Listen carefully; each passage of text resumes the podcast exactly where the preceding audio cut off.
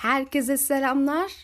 ASOIAF Savaşları serimize devam ediyoruz ve bu hafta Stark Lannister cephesindeki Öküz Ağzı Savaşı'na gidiyoruz.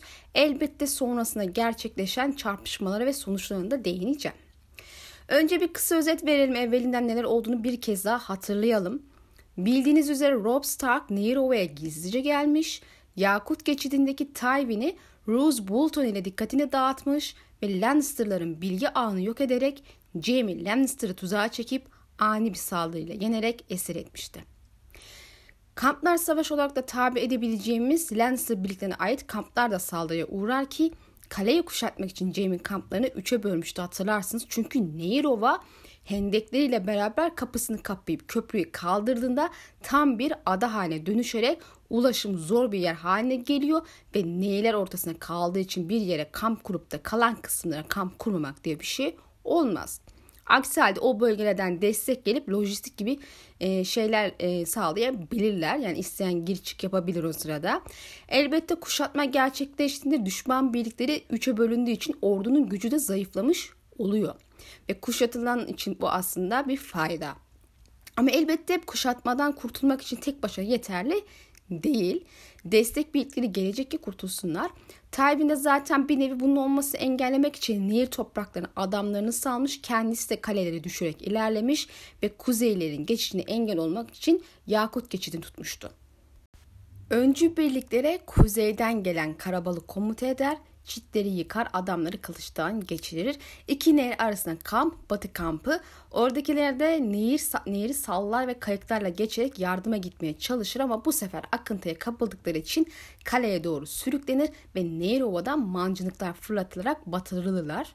Geçmeyi başaranlar da zaten kuzeylilerce öldürülüyor. Bu olurken Robb da batı kampı saldırısına öncülük ediyor elbette.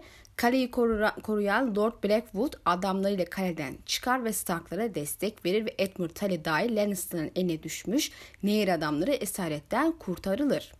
Doğu kampında Sir Prester'ın liderliğindeki dört bin kişi de olanları görünce kaybettiklerini anlar ve usulca geri çekilir ve böylece Nehir Ova kuşatmadan tamamen kurtarılmıştır.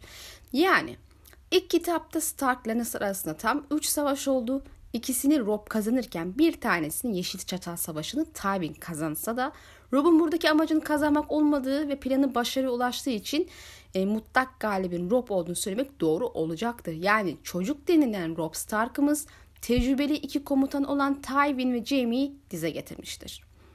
Sonrasında ise Jaime Nehir Ova'da tutsak iken Robb ve Tyrion arasında bir esir değişimi, barış şartları gibi meseleler ile elçi gitgelleri olmuş. Ama işin özünde iki tarafta birbirini oyalamaktan öteye gitmemiştir. Şartlar iki tarafın da kabul edebileceği noktada değil çünkü.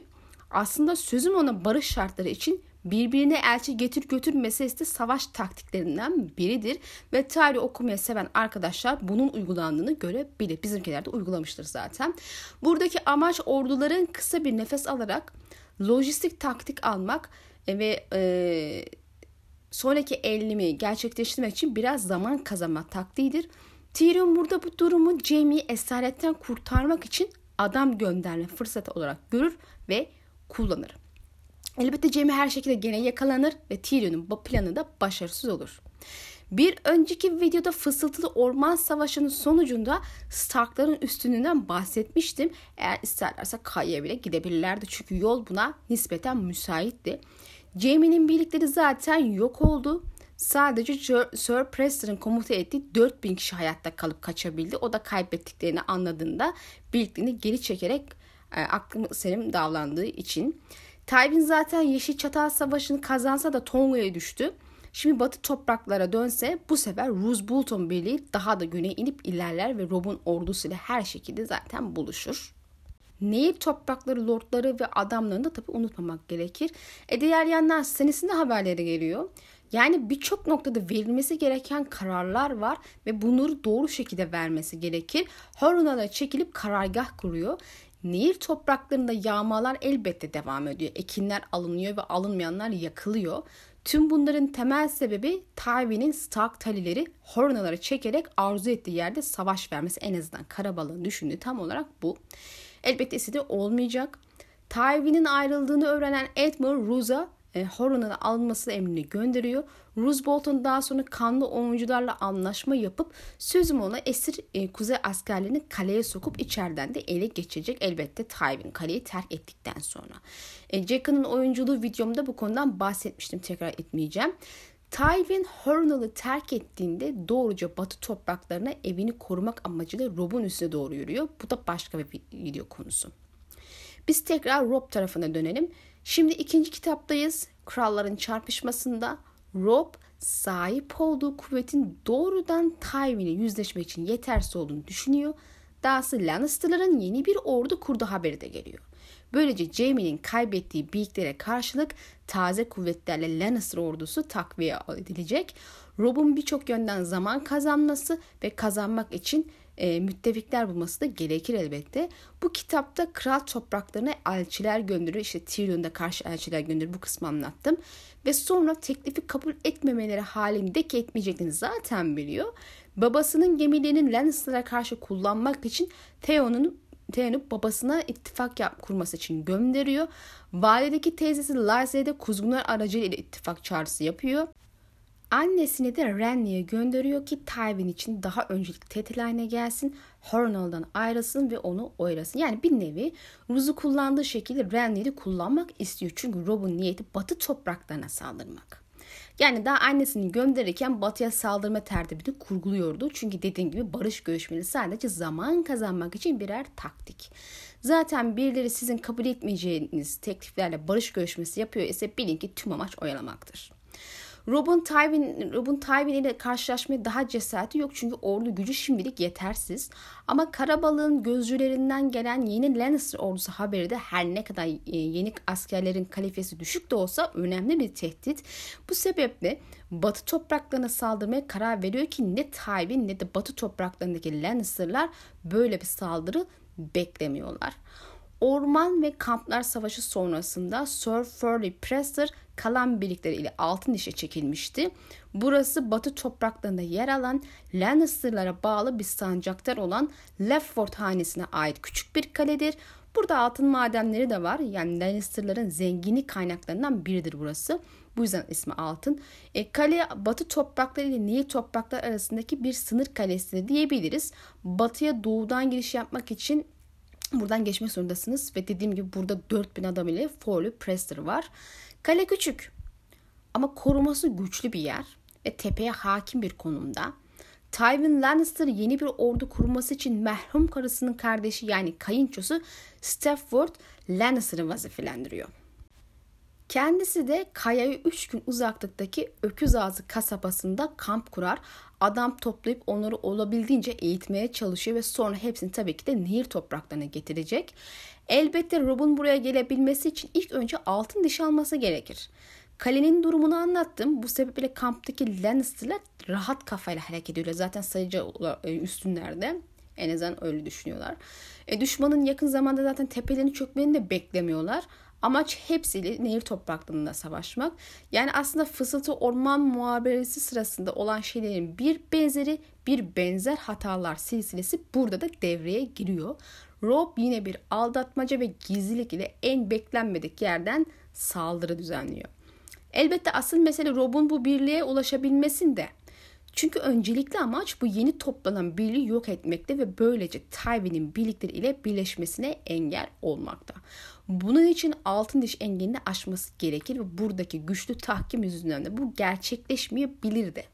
Kuzey ordusu burada ağır kayıplar da verebilirdi.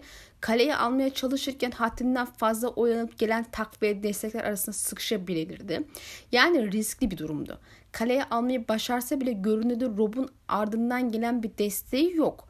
Ama Lannister'ların var. E bu sebeple bu sefer de onlar Lannister askerlerinin kuşatmasıyla yüzleşebilirdi. Yahut işte doğrudan meydan savaşı olacak ise şaşırtma üstünü kaybettiği için aslanın kendi ininde planlı ve göze açık şekilde hareket etmesine neden olurdu. Savaşlarda olabildiğince en az kayıpla hareket etmek elzemdir. Yine elbette ilk aşama Robb için yapabilecek bir şey yok gibi. Zira bu kaleye geçmeden batı topraklarına gerçek anlamda giremez. Taze birliklere ulaşamaz. Burada isterseniz biraz şans, isterseniz kuzey güçlerin yardımı deyin ki ölümden kurtulan bazı Lannister adamları buna inanıyor. Gri Bozkurt'un yardımıyla bulunan bir keçi patikası sayesinde Altın Diş'te bir savaş olmadan çevresini dolanıp Öküz Ağzı kampına ulaşmayı başarıyorlar. Keçi yolu oldukça dar ve dönemeçli ve taşlı ama tek sıra halinde geçmeyi başarıyorlar. Gözcü kulelerindeki adamların ruhu bile duymuyor. Sessizce ilerliyorlar ve elbette ki yine gece vakti saldırıyorlar. Herkes uykuda, savunmasını iyice düşürmüşken zaten e, Stafford da böyle gerek sayısına gelirse kendi ininde oğlu ve Robb'dan bir saldırı beklemediği için kamp dışında nöbetçi koymamış ya işte çevreye gözcü göndermemiş. Yani sonuç olarak bir gece ansızın gelmiş bizimkiler. Kuzeyliler kamp alanına akşam vakti gizlice yanaşıp atların olduğu bölgeye yanaştı ve iplerini kesti. Ve Robb Stark da kurdunu serbest bıraktığında gri rüzgar e, atların arasına daldı. Bir ulu kurdun saldırısı karşısında atların nasıl olacağını tahmin edebilirsiniz. Hepsi çılgına dönüp sağa solu kaçmaya başladılar. Şövalyelerde çadırların içinde yüzlerce atın altında ezilip öldü tabii ki. Halktan, hürsüvarlardan ve paralı askerlerden devşirmiş birlikler de korkup silahlarını atıp kaçmaya başladı. Savaşmaya cesaret edenler ise ölür. Stafford Lannister da atının peşine düşmüşken Lord Karstark'ın fırlattığı bir mızrak darbesiyle öldürülür.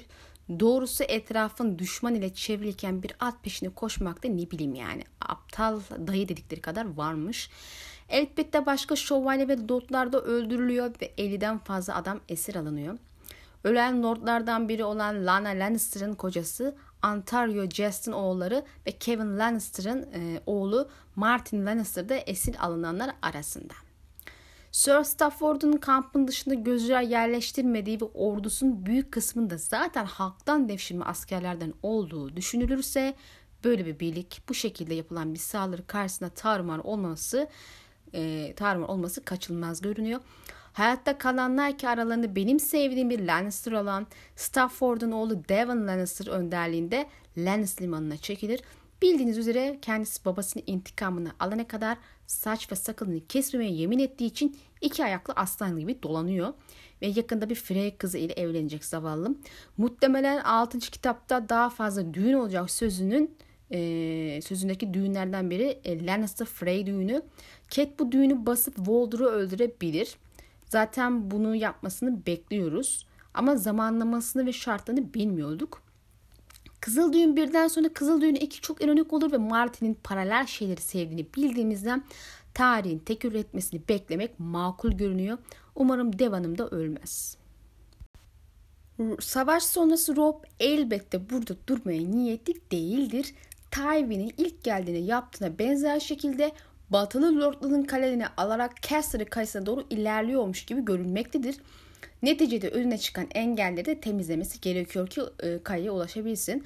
Bunun için ilk Marbrand hanesinin kalesi olan Aşmak kalesini alır ve buradan Kaya'ya ilerlemeye devam eder. Sarpkaya'ya saldırarak Westerling belasına bulaşır. Lord Westerling fısıltılı orman savaşına esir düşenlerden. Haliyle burada Lady Westerling kardeşi ve çocukları falan vardır. Robb sık sık yaptığı gibi gelece bir ansızın yine saldırmış. Zaten kalenin garnizonu da zayıfmış. Robb koçbaşı ile kapıyı kırarken e, İri John ve Kara Walder'da duvarlara tırmanan e, öbeklere önderlik etmişler. Lady'nin ka- erkek kardeşi Sir Rolf Spicer ki bu abla kardeş Cersei'ye kehanette bulunan Maggie'nin torunlarıdır. Robb'a teslim olmadan önce onu okla yararlar. Sonrasında olanı zaten biliyorsunuz, burada değinmeyeceğim. Glover ve Karstark'ta kıy- kıyı şeritleri baskınlar düzenlemeye başlar. Lady Mormont da binlerce hayvanı yakalar ve onu nehir topraklarına doğru sürmeye başlar. Bu size saçma gelebilir tabii. Ama mevsimler değişiyor. Savaş yüzünden nehir topraklarında da ekinler yanmış ya da yağmalanmış durumda. Aynı zararı batıya vermek elzem. Dahası bir ordu için yiyecek kaynağı daha elzemdir. Sırf bu sebeple bile kaybedebiliyorsunuz çünkü. Haliyle Lannister'ların yemeklerini çalarlarken kendilerine yeni yemek kaynağı oluşturmuş oluyorlar. Ve baskınlarla psikolojik harp yapmış oluyorlar. Lakin en önemli işi bence Lord Umber yapıyor. Nansdeep, Castlemere ve Pendik tepelerindeki altın madenlerini, madenlerini ele geçirerek Lannister'ın altın kaynağının bir kısmını kesmiş oluyor. Gerçi maalesef e, elimizde geçici bir süre tuttuğumuz için çok da bir faydasını göremiyoruz. Ama ellerinde tutmayı başarsalardı ciddi bir darbe olurdu. Şüphesiz yegane altın madeni bu üçünden ibaret değildir ama olsun. Savaş için para gerekir ve Starklar iyi bir kaynak, kaynak elde etmiş olurlardı. Tüm batıyı ele geçirirse de tüm kaynaklar onun emrine amade olur. Yani e, genel olarak bu saatten sonra Robb ve ordusu görünürde yağma yapmak ve Lannister, e, Lannister, işte Lannister limanı ve sonra Kaya'ya saldırmak için batı topraklarında kalmaya devam ediyor e, imajı veriyor. Tywin de bu haberi duyunca Harrenhal'ı terk edip Robb ile yüzleşmek için yola çıkıyor. Çünkü Robb ile ilgilenmeden Stannis tehlikesiyle yüzleşmek istemiyor. Onun Fırtına Kalesi kuşatması ile e, oyalanacağını düş- güvenerekten Robb'u tercih ediyor. Büyük bir risk alıyor bence. Birçok açıdan sıkıntılı aslında. Hani Stannis'in kaleyi rahatça alamayacağının bir teminatı bence yoktu. Renly öldükten sonra kale ve her şey yasaya göre zaten Stannis'e geçiyordu. Elbette kalenin muhafızı inat edip diz çökmedi. Orası ayrı bir olay. Onu öngörmesi kolay olmazdı. Yine de işi hızlıca çözdü Stannis. Tywin başkente gitse ve Stannis'i yense Robb Kaya'yı ele geçirebilir ve bu Lannister'lar için oldukça vahim bir durum olurdu elbette. E, Robb'un sonraki hedefinin başkent olacağına şüphe yoktur bu saatten sonra da. Yani Kaya'yı ele geçirdikten sonra. Hele ki Stannis hayatta kalırsa Iskarta'ya çıkmış olsa da kalan güçlerini onunla birleştirmesi kötü olurdu. E, Stannis zaten çok iyi bir komutandır. Bu yönüyle bile tehlikeli bir birleşim olur. Haliyle bu şekilde bir uzun vadede tehlike geçmiş olmazdı. Batı topraklarını kurtarsa ve Stannis gelip başkenti ele geçirse de zaten her şey tamamen sona ermiş olacak. Bu şartlarda ben doğrudan başkente giderdim ama Tywin hala zamanı olduğunu düşündüğünden herhalde ve Robb ile ilgilenmeden Stannis ile savaşmaya gitmek istemediğinden tercihi bu yönde oldu. Bir diğer sebebi iki tarafın bir şekilde gücünü yeniden birleştirme tehlikesi olabilir tabii. Yani düşünsenize ikisi birlikte başkente saldırıyor. Direnmeni çok da kolay olmazdı yani. Lakin o sıralarda Lannister Tyrion meselesi zaten kesinleşmemişti diyebiliyorum. Bu sebeple ne yalan söyleyeyim Stannis'in kişiliğini bildiğimden Stark'larla birleşmesinin düşük olasılık bulurdum. Adam kendi kardeşiyle bile birlikte hareket edemedi. Robb'un yedi krallığının ikisini almasından hoşnut değildi. Hain görüyordu. Kısacası ben Stannis tehlikesini halletmeden batı topraklarına Robb ile uğraşmayı anlamsız bularak başkente her şekilde gitmek isterdim. Evet bu da bir risk ve sonuçları var ama dediğim gibi başkent düşerse her şey biter. Çocuklar ölür, Cersei ölür. Batı toprakları düşse bile daha sonra Stannis hakladıktan sonra oraya geri alma şansım var. Ayrıca Robb ile savaştıktan sonra vaktinde başkenti Stannis'e yetişebileceğimin teminatı da yok. Kabaca özetlersek tekrar Robb fısıltılı orman ve kamplar savaşından galip çıkar. Buradan da doğruca batı topraklarına giderek Altın Diş'in çevresini bir keçi patikesi sayesinde dolanarak Lannister'ın topladığı yeni birliği hızlı bir saldırı yapıp Öküz Ağzı Savaşı'nı kazanır ve ardından da Stark lordlarının bir kısmı yağma yapmaya başlarken Robb diğer lordlarla bir bir kaleleri almaya başlar. En son Sarpkaya Kalesi'ni ele geçirir ve orada Jane Westerling ile tanışır, aşık olur ve evlenir. Durumu nasıl olduğunu biliyorsunuz.